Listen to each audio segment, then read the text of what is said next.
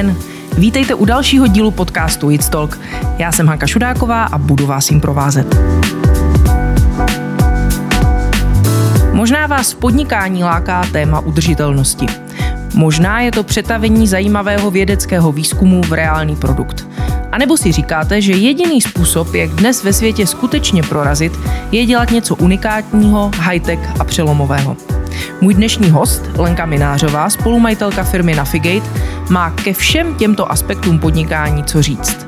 V Navigate totiž umí vyrobit nanovlákna s jedinečnými vlastnostmi, která pomáhají filtrovat třeba bakterie z vody či vzduchu, anebo z použitého fritovacího oleje pomocí jiných bakterií vyrobit skutečně rozložitelný bioplast. Vítejte, Lenko.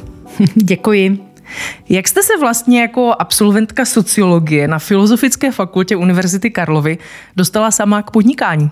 Eh, to bylo velice jednoduché, protože já jsem vlastně absolvovala před strašně dlouhou dobou eh, za dob socialismu a sociologii nešlo vůbec dělat. Pokud jste nechtěla zkoumat eh, vztah ke straně a podobně, tak vlastně nebyly příležitosti. To znamená, já jsem se věnovala lidem z výkonu trestu a tam jsem mohla svoji milovanou sociologii dělat. Když přišla revoluce, tak já jsem eh, to brala jako obrovský impuls a začala jsem všude psát a posílat prostě, že budu pracovat zdarma, ale chtěla jsem dělat něco užitečného, protože dobře vím, jak je sociologie důležitá. Nicméně eh, ta odezva byla hrozně slabá, protože v té době vlastně nikdo nevěděl, co to sociologie je a jak ji využít, protože ona byla na úplném okraji. No ale já jsem takový akční člověk, takže mě poprosila kolegyně z Vysoké školy Báňské, abych šla odpřednášet sociologický výzkum, takže já jsem šla odpřednášet a těm eh, studentům jsem řekla, že jestli někdo potřebuje s něčím pomoct, že jsem na mateřské dovolené a připravena. A oni se neozvali studenti, ale tři rodiče eh, těch studentů, kteří mi hned ten den večer zavolali a paradoxně dva z těch rodičů jsou mými klienty ještě vlastně po téměř 30 letech a ten jeden, co není, tak ten mi vlastně neuvěřitelně pomohl. Byl to tehdejší generální ředitel elektrárny Třebovice a ten mi řekl, že prostě potřebuje udělat marketingový plán. A já jsem mu říkala, ale já vám na rovinu říkám, já nevím, co je marketing. A on mi říká, to vůbec nevadí, já taky ne, aspoň budeme dva, nebudu se před váma stydět, určitě přijďte.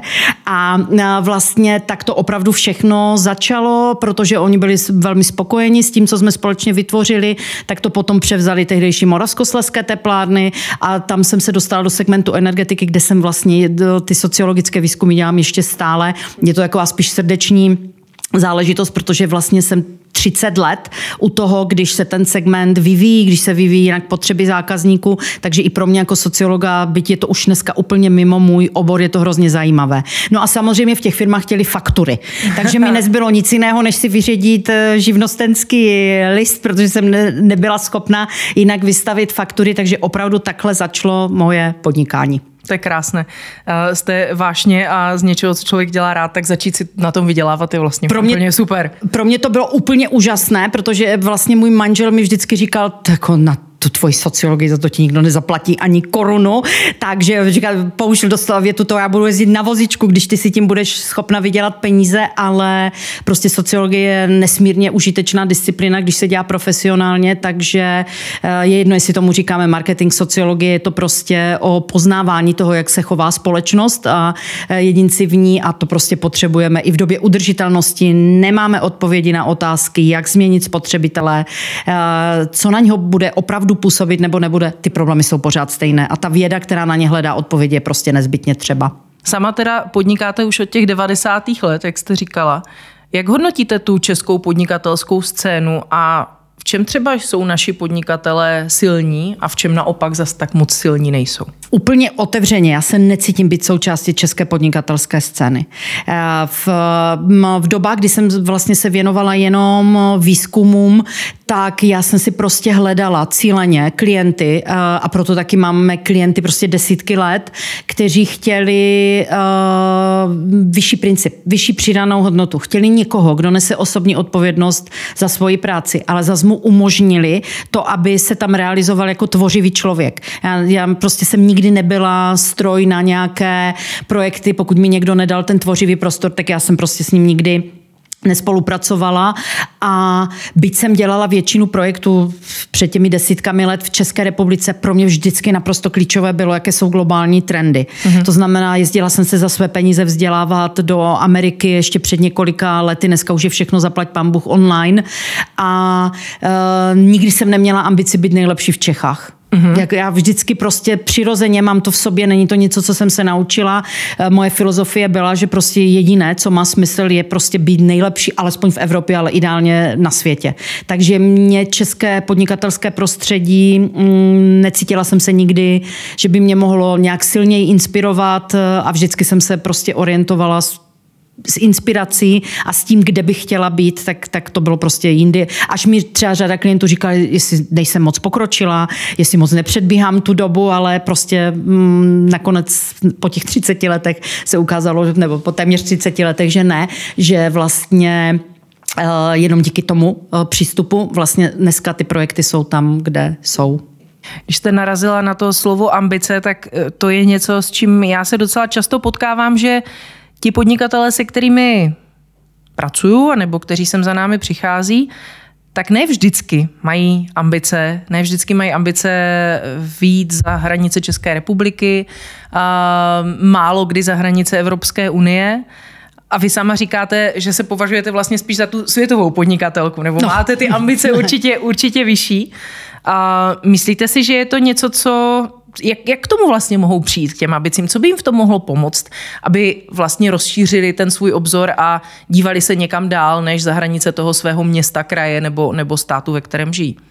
Tady na to určitě není žádná jednoduchá odpověď, protože uh, no, všechno jakoby souvisí se vším. Uh, myslím si, že je to i otázka osobního nastavení, protože prostě od okamžiku, kdy jsem začala dělat první aktivity, tak prostě pro mě, opra- a byť to byl program obnovy venkova, jo, kde jsem dělala sociologické výzkumy pro malé výsky, ale uh, to, co jsem chtěla, po čem jsem toužila, uh, tak prostě bylo uh, i třeba jenom implementovat ty světové trendy do české reality. Určitě mě ovlivnila i ta realita sociologie, protože my jsme za první republiky, byla Česká republika v opravdu sociologická velmoc. Tomáš Garik Masaryk, jeden z nejvýznamnějších sociologů. Eh, Edvard Beneš byl velmi významný sociolog, tady byla excelentní sociologická škola, ale já sama už během těch studií jsem viděla, kam ta sociologie došla.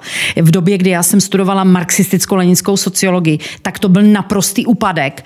A to, kde jsem se učila ty klíčové myšlenky, protože já pocházím z Ostravy, což slyší ostatně každý ten přízvuk a měla jsem obrovské štěstí, že já jsem uměla polsky. A v polštině bylo 90% světové sociologické literatury. Takže já jako studentka jsem si četla tu literaturu, především americkou v originálech. A když jsem se podívala, jak je rozloženo jakoby to znalostní uh, zázemí, no tak uh, eh, 70% všeho podstatného pocházelo z USA, takže pro mě začalo být naprosto přirozeným, že pokud nechci mm, být včera, ale chci se orientovat na to, co bude zítra, tak musím mít tam, kde se ty trendy tvoří. A vlastně marketing je to samé. Evropa nepřinesla žádné know-how. To všechno opravdu přichází z toho amerického prostředí, všechny ty klíčové trendy, znalosti, takže pro mě to bylo naprosto naprosto přirozené a myslím si, že je hrozně jednoduché zůstat eh, v těch hranicích České republiky. Jo, že je to prostě něco, co známe, kdežto když se vydáte na třeba odbornou konferenci do USA a jste tam jediná z Evropy, tak prostě musíte být schopna obhájit svoje názory. Dívají se na vás, pane bože, co tady dělá ta paní. Já jsem třeba na konferenci o talent managementu, protože tam jsem byla asi před deseti lety, protože jsem byla překvapena, že v Evropě téma talent management není aktuálně a říká jsem si, kdo tady pro boha vybuduje tu budoucnost. Když ne ti talenti, tak jsem jela na eh, v konferenci s krátkou stáží a, a Tady eh, je v Evropě nebo i v České republice máme tendenci talenty testovat. Takže já jsem si říkala, konečně jsem na fóru, kde se teda můžu těch odborníků zeptat, jak teda testují ty talenty. Já jsem položila tuhle otázku v tom sále, kde bylo 150 expertů na talent management, nastalo úplné ticho. A pak moderátorka té sekce řekla, prosím vás, nezlobte se, ta paní je z bývalého sovětského bloku, protože pro Američany otázka, že by někdo mohl psychologicky psychologickými metodami testovat talent byla úplně z jiného světa. Je to v životě nenapadne. Ale pro nás je to standard, jo? takže tam stojíte jako úplný idiot a Prostě v, i v těchto situacích musíte být schopna navázat kontakty a získat to, proč jste tam přijela, to klíčové know-how. Není to nic jednoduchého. Hmm. A takže když jenom to, o čem mluvím, musíte vědět, kde se ty trendy vůbec tvoří, musíte umět ten eh, jazyk, eh, musíte tam být schopná dojet, musíte se tam o sebe postarat. Eh, je to prostě milion věcí, drobných, možná na první pohled, ale až ten celek vám dává tu možnost vlastně vůbec ty trendy zjistit. A teď si představte tu většinu podnikatelů, s kterými hovoříte. Hmm. Podstoupí to? Hmm, málo kdo. Málo kdo. Málo kdo. Uh, já bych se teď chtěla dostat od té sociologie a toho marketingu k nanovláknům a biopolymerům. Ano. Docela zajímavá, zajímavý shift kariérní. Jak k tomu vlastně došlo? Kdy jste se dostala k tomuhle typu projektu? Já vám budu vyprávět samé historky, které budou znít neuvěřitelně, ale jsou opravdu pravdivé. Takže, protože jsem komunikativní člověk, který má potřebu, mě hrozně ovlivnilo mnoho lidí, to je ještě důležité říct, i právě z USA, kteří naprosto nezištně a bezplatně se se mnou podělili o svoje know-how. Což prostě někdy na konci těch 90. letech a začátek toho tisíciletí bylo šíleně důležité a je ovlivnilo moje nadšení, moje touha, protože prostě ti američané jsou takhle nastaveni. Takže oni viděli prostě nějakou paní z mm, nějaké podivné země ve střední Evropě, která byla strašně urputná a chtěla eh, získat eh, to, kde oni vlastně došli. A opravdu musím říct, všichni, ti světoví guru, eh, mi vždycky vyšli ve všem stříc. Takže já jsem cítila takovou morální povinnost uh, se o své zkušenosti dělit, takže jsem přednášela Controller Institute a podobně, bo, teda ten marketing, produktový management a ty další věci. A v roce 2005 uh, eh, v listopadu přišel na jeden můj seminář pan Ladislav Mareš, který v té době už založil Elmarko a vlastně měl tu vizi, že bude ten světový stroj Nanospider. A on prostě je v takový spíš introvertní, uh, v, analytický člověk a on za mnou přišel představce a řekl, že mi nabízí to, abych mu pomohla vybudovat značku uh, Elmarko a Nanospideru a uvedla ji na globální trh. Mu říkám, že čistě zešilel. Že prostě nanotechnologie v České republice, a už jsem se, na, no, viděla jsem, že mezi účastníky, jak jsem se dívala, kolik do toho nainvestovali USA a všechny ty vyspělé země, Asie, já říkám, jak můžeme z České republiky, kde není nic o nanotechnologiích kterých v tom roce 2005 nikdo neslyšel, kromě pár akademiků, vybudovat světovou značku a uvezi na světový trh. Takže eh, prostě jsme to uzavřeli. Jenomže on s nějakým způsobem vycítil, že potřebuje šílence mého typu. Takže opravdu on na mě zaklekl, eh, až mi už v lednu mě fackovala hamba a říkala jsem, já do toho Liberce prostě dojedu. Takže jsem sedla do toho auta, dojela jsem do toho Liberce, teď jsem přišla do něco, něčeho, co vypadalo jako ratej na podještěnem. Já si říkám, no tak světový technologie tady, no tak to chci vidět. A Šla jsem do zasedačky a tam přišel ještě obchodní ředitel a říká mi, my tady máme šefa vývoje z Procter Gamble. A já mu říkám, z Rakony? Přijeli z Rakony? On se mi podíval, říká, ne. Přijeli z centrály v USA. A já říkám, do Liberce? A on jako, no jasně, doletěli do Prahy a pak sedli na žlutý autobus student agenci. Já si říkám, tak jestli nějaký šéf R&D Procter Gamble zvedl, pardon, zadek a dojel autobusem, kterým bez pochyby za celý svůj život nikdy neseděl, do Liberce, kde ho pak vyzvedli na tom autobusem nádraží, tak jsem u něčeho velkého a vlastně seznámila jsem se s tím záměrem a tak vlastně začala naše spolupráce s panem Marešem. Nám se opravdu podařilo tu značku uvést na globální trh. Dneska je Nanospider pořád jediná technologie výroby v průmyslovém měřitku, která je opravdu schopná v průmyslovém měřitku vyrábět velmi uniformní uh, nanovlákna. Vlastně nám se podařilo něco úplně neuvěřitelného. Ten marketing, která předběh tu technologii, uh, ta se dodělávala pak ještě poměrně dlouhou dobu, ale já jsem získala zkušenost, tenkrát jsem nevěděla, že ten marketing vědy a výzkumu. Prostě pro mě to byl brand management. Ale objezdila jsem svět, eh, dostala jsem se do kontaktu s absolutní elitou vědeckou, zjistila jsem, že to jsou zpravidla neuvěřitelně milí a sympatičtí lidé a prostě získala jsem zkušenost, která byla nesmírně silná. Já jsem potom Elmarko 29 opustila, věnovala jsem se projektu Dolní oblast Vítkovice, kde vlastně já jsem vedla projekt Science Centra Svět techniky, kde jsem to všechno zúročila, protože jsem viděla, jak vypadá ta světová věda, jak vypadají ty světové science centra A v roce 2011 mě pan Mareš oslovil znovu, že vlastně Elmarko vyrábí stroje a že on bych se chtěl věnovat vývoji aplikací a chtěla bych do toho šla s ním znovu. Takže já jsem zvážila, že ano a půl roku poté, co jsme se dohodli, jsem přijela na VUT, kde oni chtěli pomoct s business developmentem regionálního marketingového centra protože tam měli i nanočas, tak prostě věděli, že jsem v tom byla aktivní, takže mě oslovili. No a nad, když jsem s tím projektem jim začala pomáhat, tak za mnou přišla profesor Kamárová a měla takovou A4, jak máte vy, a na ní měla popsáno od použitého oleje k biopolymerům. Já jsem vůbec nevěděla, co to je, ale můj kolega, který nám dělal Market Intelligence eh, studie, Kamil Šveda byl v té době v Londýně, tak jsem mu tu A4 poslala a on mi okamžitě odpověděl, wow, Bioplasty je prostě jeden z nejrychleji rostoucích segmenty trhu, prostě obrovský potenciál. A my jsme v té době eh, dělali s panem Marešem projekty v Číně Čína je největší eh, producent použitého fritovacího oleje na světě, tak jsme si říkali, no tak když tam jsme s tím nano, tak tam tak by možná stálo za to tam mít s tím bio. A tak to začalo. Tou jednou a čtverkou. V, a uh, pan Mareš logicky uh, nanovláknař si vzal nanočast a mi připadla ta biočast. Mm-hmm.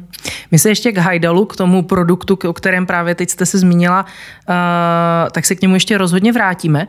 Ale to, co jste tady teď popsala, to, že přijdete na univerzitu do Liberce nebo tady do Brna na VUT, nějaký vědec vám na papíře, teoreticky v laboratoři možná na nějakém malém vzorku ukáže uh, nějakou pěkně vypadající teorii nebo studii uh, a vy to potom převedete do nějakého produktu pro reálný trh, tak, tak jak jste to líčila, tak to znělo velmi jednoduše. A vím, že to ale tak jednoduché není. Jak je na tom český trh a akademická sféra s tím transferem technologií? Jak to u nás jde nebo nejde? Jde to velmi těžce, ale velmi těžce to jde všude ve světě. Pro mě obrovskou inspirací uh, byl Singapur. Uh, ta singapurská zkušenost je obrovská. Jsem měla možnost tam i vlastně analyzovat jejich inovační uh, systém a pak jsme krátkou dobu byli jeho součástí. To znamená, já jsem viděla fakt, bych řekla, systém, který je nejlepší na světě. A uh, uh, když si vemete, že třeba uh, ten A-Star, což je instituce celo singapurská, čím my máme transfer technologií roztřištěn na milion různých dílků, oni to centralizují, dostává miliardu dolarů na to, aby zkomercionalizoval cca 20 technologií v mezinárodním měřitku. Miliardu dolarů. My jsme tady vybudovali všude centra excelence, které jedno vedle druhé má komercializaci kde čeho do světového měřitka, ale nikdo se nezamyslel nad těmi best practices, co je všechno nutné mít pro to, aby ta komercializace byla.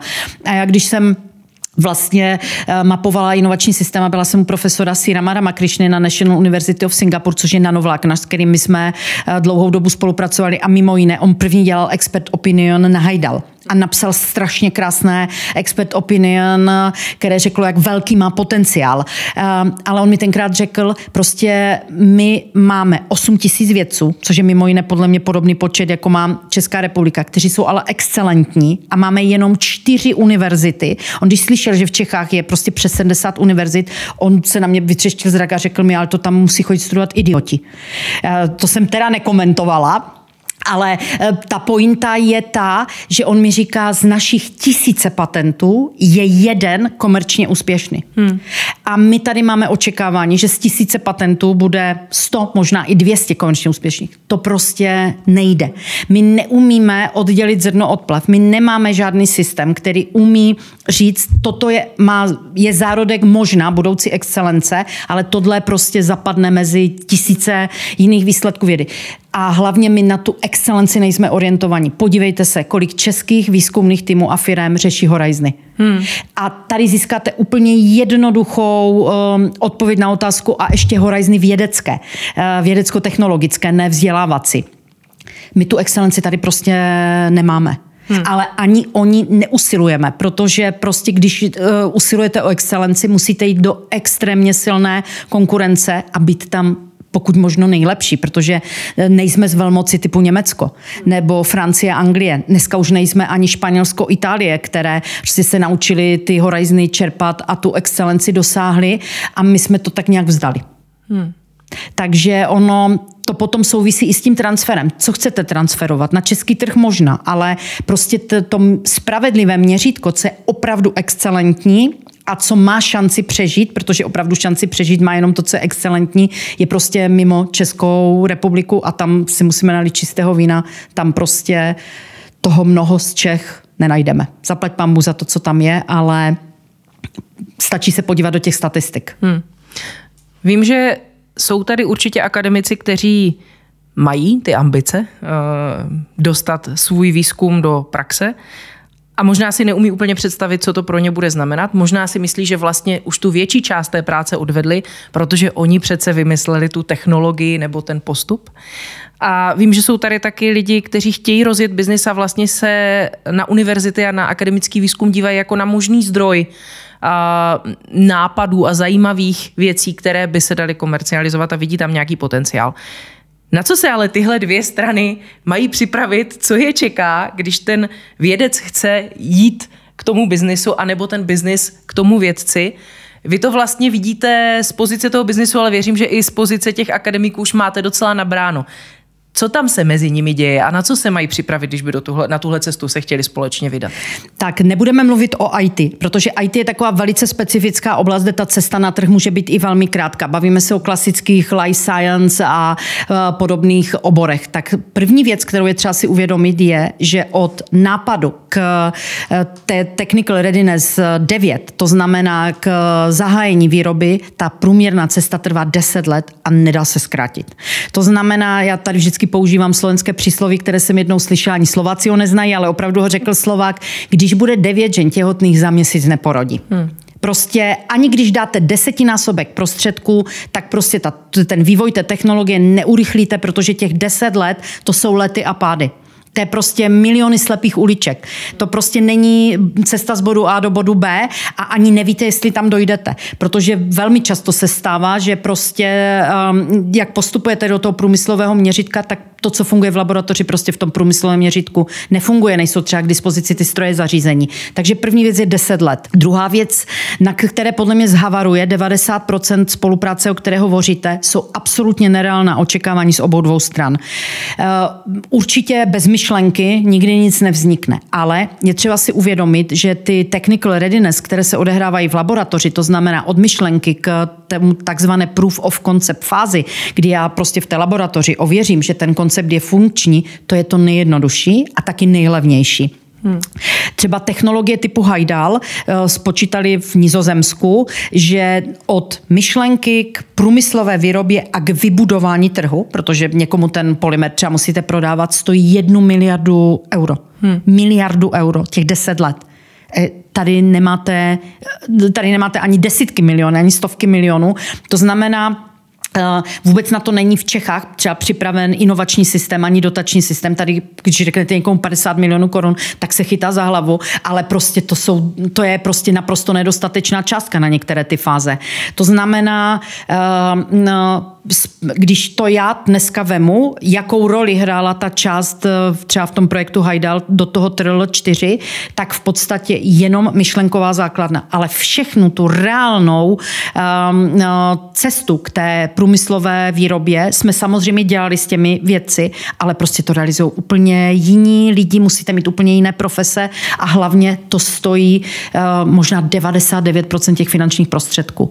A pořád nejste u cíle. To znamená, Uh, jestli firma do toho jde s tím, že vlastně veme ten výstup TRL 4 a v podstatě za půl roku až rok je na konečném trhu, tak to zhavaruje, protože tam vůbec nikdy nedojde. Uh, a ten vědec má pocit křivdy, protože si říká, tak já už jsem všechno vlastně udělal. Já, a z jeho pohledu je to správné, co šlo v té laboratoři udělal, ale prostě ten takzvaný upscaling, ten je extrémně rizikový a extrémně drahý. A třeba Evropská unie v těch inovačních uh, projektech typu Horizon začíná u TRL 6, ona nepodpoří nic, je pod TRL 6, protože ještě není za tou první bránou smrti. A pak máte, každý step je vlastně, no, eh, musíte překonat další a další údolí smrti s nejistým výsledkem. Proto taky jsou na ty projekty dotace. A teď si představte tu komerční firmu, kde přijde třeba šéf business developmentu a řekne, tak zítra začneme úžasný projekt a za 8 let eh, možná dojdeme do cíle a eh, to, to, na co slyší všichni finančníci, return on investment budu schopen spočítat za z těch osmi let, tak v sedmém roce.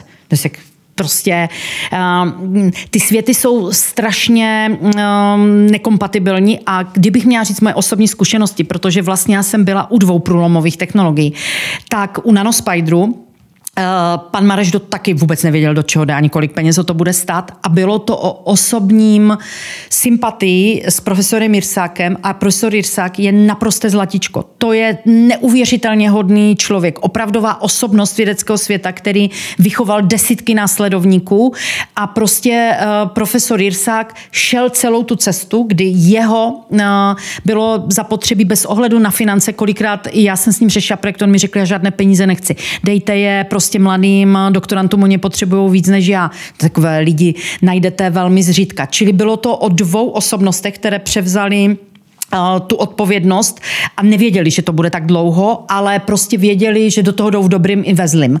A vlastně nám se v Hajdalu podařilo něco podobného, ne s jednou osobností, ale s týmem vlastně desítek osobností, nejen tady z Brna, i když tady máme ten jádrový tým, ale i z dalších prostě pracovišť. Taky jsme nevěděli, jak dlouho to bude, vůbec jsme netušili, kolik nás to bude stát peněz, ale my jsme se prostě taky na tu cestu vydali. Hmm. A to je úplně unikátní, protože ani my jako firma jsme prostě neměli v plánu za tři roky to bude produkovat uh, v peníze, protože to ne, nespočítáte, dokud nejste v té výrobní fázi. A prostě vždycky jsme si vycházeli vstříc a ta spolupráce byla na bázi důvěry. Takže já říkám, že to, že jsme došli do TETRL 9, je dáno tím, že jsme vytvořili nezničitelný ekosystém, k jeho špalivem nejsou peníze, ani ten výstup, ale důvěra, že my společně prostě tu cestu najdeme. A my jsme taky prošli strašnou spoustu slepých uliček, ale já těm kolegům Hlavně těm věcem vždycky říkám, když za mnou přijdete a řeknete, že to nejde, tak věřte, že já si nebudu myslet, že jste neschopní nebo prostě líní, ale že vím, že jste udělali absolutně všechno pro to, aby to šlo, ale nebudeme rozvíjet slepé uličky. Prostě nejde, zavřeme tu kapitolu a jdeme dál. Stalo nás to i některé investory, protože prostě to je tak nevyspytatelné, nepredikovatelné, že uh, v řadě případů je to prostě o štěstí. No to štěstí je taková těžká věc. Musíte si ho odpracovat velmi těžce teda. Pojďme se teď uh, dostat víc eh, k projektu Hajdal, o kterém jste se tady už zmínila a vlastně tak trošku i k té ekologické udržitelnosti, která s ním eh, souvisí. Hajdal jako biopolymer a posléze z něj třeba vyráběné bioplasty jsou dělány z fritovacího oleje. Ano. A je to takový ukázkový příklad cirkulární ekonomiky, takového pěkného buzzwordu, co tady poslední tak rok, dva eh, českým éterem pluje, kdy z odpadu, navíc těžko odbouratelného, vyrábíte něco, co může být znovu použito a následně i skutečně ekologicky zlikvidováno. Říkám to správně? No, docela bych se bránila pojmu bioplasty, protože ono to je buzzword ještě větší než cirkulární ekonomika a my se zrovna bioplastům už několik let nevěnujeme, protože oni přináší víc problémů než užitku. Takže uh, v, jsme za to centrem obrovské kritiky, že všichni nám řeknou, tak vy máte v obsahu biopolymer a máte to zabaleno v syntetickém plastu. Já říkám, ano, to je náš cíl, protože ten lze recyklovat, zatímco ten bioplast vyrábí víc problémů problému. Ale odejdeme od bioplastu, protože pro všechno ostatní to platí. A eh, je třeba si uvědomit, že my jsme začali, my jsme se s profesorkou Márovou potkali na přelomu roku 2011 a 2012. V té době o nějaké cirkulární ekonomice nebyla ani zmínka. Eh, nikdo to vůbec ne, neřešil, nějaký zero waste, to taky v životě nikdo neslyšel. Za celým tím projektem je zdravý selský rozum. Jestliže můžu použít odpad, proč bych používal přírodní zdroje a to byla taky myšlenka, která stála i za těmi jejich prvními experimenty. A vlastně e, ten zdravý selský rozum nám řekl, že to má potenciál, protože doba cirkulární ekonomiky přišla až v roce 2015-2016 a my jsme do té doby všechny aktivity soustředovali na Ázii, protože tady v Evropě, když se někde přišla, e, že budete něco vyrábět z odpadu, tak, se, tak to nebylo vůbec přijímáno. Ale ta Evropa udělala z mého pohledu neuvěřitelně správný krok a ta Evropská komise pochopila, že jestli aspoň někde má být Evropa technologickým lídrem, tak to musí být v oblasti, kde má nějaké zázemí, nějaké know-how. A to jsou ty strojírenské a další prostě obory. Takže z mého pohledu Circular Economy Package v roce 2015 Evropské komise byl první zlom, na který pak navázala celá řada dalších dokumentů. Ta Evropa začala zelenat a vlastně teď jsme skončili Green Dealem, který otevírá pro produkty typu biopolymer PHA ne dveře, ale vrata, hmm. protože ty cíle a ambice Evropské komise se nepodaří naplnit bez materiálu a toho konceptu vlastně toho našeho typu. Takže dneska v roce 2020 už to není Minážová říkala a tady prezentuje, protože na mě se opravdu dlouhé roky všichni dívali eh, jak na blázna. Já si pamatuju, já jsem vystupovala v Číně na nějaké národní konferenci a právě jsem říkala, že budeme jako využívat ten jejich čínský odpadní olej a tam se zvedl nějaký pracovník ministerstva zemědělství a řekl mi, prosím vás, proč byste využívali odpadní olej?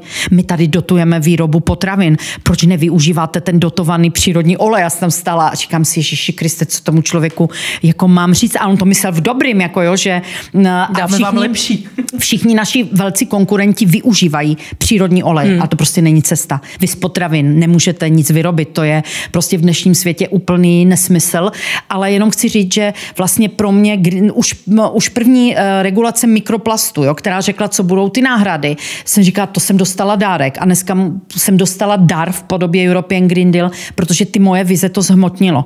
Mm-hmm. Jo, prostě najednou to není opravdu o tom, že to vy říkáte, ale prostě máte černé na bílém, um, uh, že takhle vlastně to má být, protože European Green Deal není, že se pár politiků rozhodlo. Zatím je obrovské znalostní know-how, které právě i my vytváříme v těch horizonech. A to je opravdu cesta do budoucnosti. A buďme rádi, je to jediný kontinent, který podobnou strategii má. Nikde jinde nemůžete udělat uh, ani strategii na pět let, protože nevíte, jak se to legislativní prostředí prostě v té dané zemi i typu Indie, Čína, eh, Indonésie, ale i tak vyspělé země jako třeba Japonsko, Jižní Korea nemají podobnou, eh, podobně jasno, protože Green Deal je provázaný. Hmm. To není jenom o cirkulární ekonomice, to je vlastně o tom celku.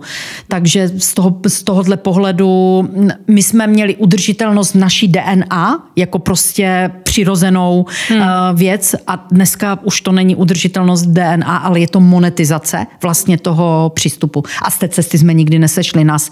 Už dva, tak třináct kontaktovali výrobci výrobci řepkových olejů, kontaktovali profesorku Márovou, nabízeli nám to v neuvěřitelných množstvích, eh, výrobci palmového oleje, kde jaký výrobce oleje nás přesvědčoval o tom, že nám všechno dodá a jenom ať vyrábíme ten polymer z těch přírodních zdrojů a my jsme vždycky řekli ne. My jsme prostě waste-based koncept a nikdy to jinak nebude. Hmm. Je hezké, že jste to vlastně teď i tak pěkně zhrnula, že říkáte, bylo tam, vždycky tam byla ta udržitelnost, ale zároveň ten biznisový potenciál ano, a ta, ano. ta možnost té monetizace, protože já tady často vydám um, začínající podnikatele, kteří chtějí, mají tam to srdíčko, chtějí rozjet ten, ten biznis, který bude udržitelný, který bude zelený, ať už budou specificky něco takového dělat nebo udělat nějakou službu, která tomu pomáhá. Ale potom se jim tam občas stane, že tady ta bohulibá myšlenka nemá úplně tu ekonomickou návratnost a často to zůstává jenom na papíře, anebo to velmi rychle zanikne. Na co by se podle vás měli tihle lidé zaměřit, aby to pro ně takhle neskončilo? Jak vlastně udělat z toho, dělám to jako srdcovou záležitost, udělat opravdu ten reálný biznis, ve kterém pořád ty hodnoty budou, ale bude z toho taky něco, co bude fungovat ekonomicky. Já bych to rozdělila na dvě části. První část je, že bych určitě všem doporučila, aby si našli člověka mého typu, který už to má jakoby za sebou a zašli za ním. A, protože když e, v, se na mě kdokoliv obrátí, já si ten čas e, prostě najdu, není to třeba hned, ale já z 99% už jenom když vyslechnu ten záměr, tak jim říkám, to prostě nemá vůbec žádnou šanci, protože vy zaměňujete vize s realitou. Hmm. A to je v 99% případů, že osobní vize, že já tak uvěřím ty myšlence a ztratím ten put sebezáchovy um, a zaměním tu moji myšlenku s realitou. A to je ale osud většiny startupů proto je potřeba ty, mít, ty, uh, mít ty mentory. Uh, proč já jsem nikdy nemohla jít na tu cestu, že bych si řekla, tak to je moje vize, uh, tak prostě půjdeme a musela jsem vždycky mít ten pod sebe záchovy, byla moje osobní odpovědnost za ten tým, protože vlastně ti lidi, když se s náma dali do toho projektu, tak vy potřebujete člověka, který ráno vstane a večer ulehne a přemýšlí primárně nad tím, nad těmi problémy, které my musíme uh, řešit. Já ne, my tam nemůžeme mít lidi, kteří mají existenční problémy, protože prostě dneska věci jsou placeni tak, že v České republice, že opravdu nejsou schopni pořád ještě uživit, nedejš to bože větší rodiny a vy nesete osobní odpovědnost za ty lidi, za to, že prostě musíte vždycky sehnat ty peníze a musíte jim vytvořit ty podmínky pro práci. A to implikuje to, že vy nemůžete udělat chybu. Prostě samozřejmě i já jsem udělala strašnou spoustu chyb, ale ne fatální. To znamená, v takovém případě vy pak začnete řešit ty globální trendy, jakou jste jsou a pořád musíte sledovat, co se v tom světě děje, proto se mi tak hodilo ten můj způsob přemýšlení a vy víte, že ta chyba prostě zničí celou tu myšlenku a přistupujete k tomu úplně jinak. Čili já třeba nejsem pod, eh, podporovatel eh, finančních prostředků jednoduše získatelných pro startupy, protože ty peníze eh, vyvolají to, že oni tuhle fázi prostě neabsolvujou. Hmm. Takže to je takový jako, je to o osobní odpovědnosti, o tom uh, nezaměňovat ty vize s realitou a schopnost tu realitu poznat a umístit se do ní. Ale jinak by, takže to je první jakoby od část té odpovědi a druhá na www stránkách Evropské komise a Horizonu najdou templatey, jak vypadá, vlastně když chcete dát jakýkoliv projekt do Horizonu. I ty malinké projekty typu první fáze SMI instrumentu, kde jenom vlastně děláte studii proveditelnosti. Opravdu já jsem ve světě neviděla promyšlenější dokumenty, než jsou tady ty. Tam jsou i pomocné nástroje jako Idea Check, prostě one page summary. Nemusí člověk úplně do těch detailů, ale tam jsou úplně jasně položeny elementární otázky.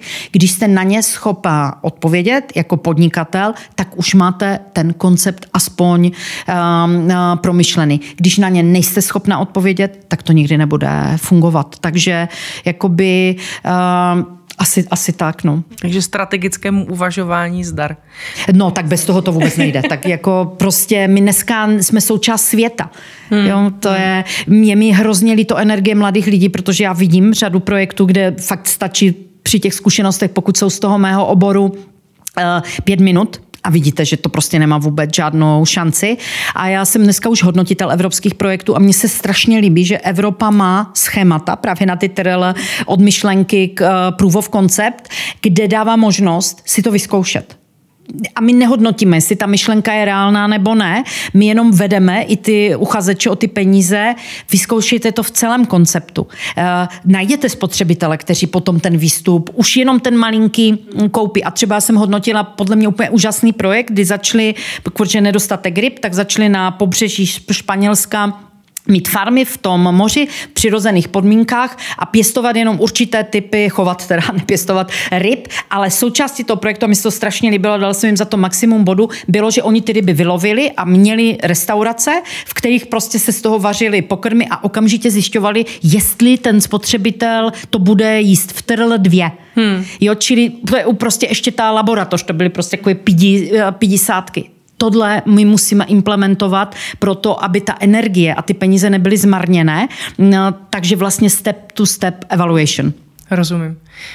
Když tak mluvíte teď o těch různých záměrech a projektech, které jste viděla, neměla byste nějaký tip na to, jaký typ projektů nebo jaké směry v tom biznisu zaměřeném na udržitelnost teď mají ten největší potenciál, co by třeba mohl i rozjet někdo tady, kdo začíná a, a chtěl by to rozjet tady z České republiky? Určitě bych začala tím, které odpady jsou vlastně dosažitelné. Tady v České republice zmapovala bych, s kterými odpady už se někdo zabývá, protože my se třeba zabýváme kávovou sedlinou a teď vidíme asi 10 startupů, které dělají to sami, co my, ale prostě než dojdou tam, kde jsme my, tak to bude prostě hrozně dlouho trvat. Eh, a začala bych těmi takzvanými feedstocky a to, tím, co by se z toho um, jakoby dalo dělat. Předpokládám, že na to vznikne i řada jakoby podpůrných programů, aby si vlastně ti podnikatele mohli ošahat ty první krůčky a zjistit, jakým způsobem to vlastně, eh, to vlastně funguje. Protože opravdu my využíváme naprostý zlomek odpadu, které produkujeme a jakákoliv část, když se veme a podaří se s ní něco udělat, tak má svoji hodnotu. Ostatně i ta cena, kterou jsem dostala, je z odpadního skla. Prostě nebát se eh, té invence, ale nedělat to po Česku. To znamená nedělat to systémem, eh, vymýšlím kolo, které už roky někde jinde jezdí, ale podívat se opravdu, kde to know-how, aspoň v těch Čechách je, ehm, no, ty rešerše a ty další věci, kde třeba můžou pomoct instituce typu JIC, právě těm začínajícím, aby jim řekli, tak dneska to know-how je tady, tak na to navaž nebo tady třeba nic není a je to je to perspektivní a určitě další věc, kterou bych doporučila, mít dvojici nebo prostě mentálně skupiny, vědci a podnikatele. Od prvního okamžiku tam mít toho, kdo by to měl užívat, protože ten pomůže aby to neuteklo někam do science fiction, že pak třeba, nevím, kilo nějakého výstupu bude stát stokrát víc, než stojí uh, už dneska na trhu. Takže to, to se hrozně pomáhá, když je to opravdu prostě ruku v ruce. A já vím, že každý začínající podnikatel nesnáší papíry, ale já bych je nutila. Nutila do těch idea checků a dalších věcí. To může být jedna a čtverka, ale pokud neutřídím ty myšlenky a nedám to na papír, to prostě, ta cesta pak trvá strašně dlouho a je tam hrozně hodně uh, úletu. Mm-hmm. Hledejte inspiraci v odpadu a hoďte to na papír. S těmito slovy se dnes loučím s čerstvou držitelkou ceny za cirkulární počin, spolumajitelkou firmy Navigate Lenkou Minářovou. Děkujeme moc krát, že jste si na nás udělala čas. Děkuji za vaše otázky a za váš zájem o tohle úžasné téma. A s vámi se budu těšit zase někdy příště u našeho povídání o podnikání. Mějte se pěkně.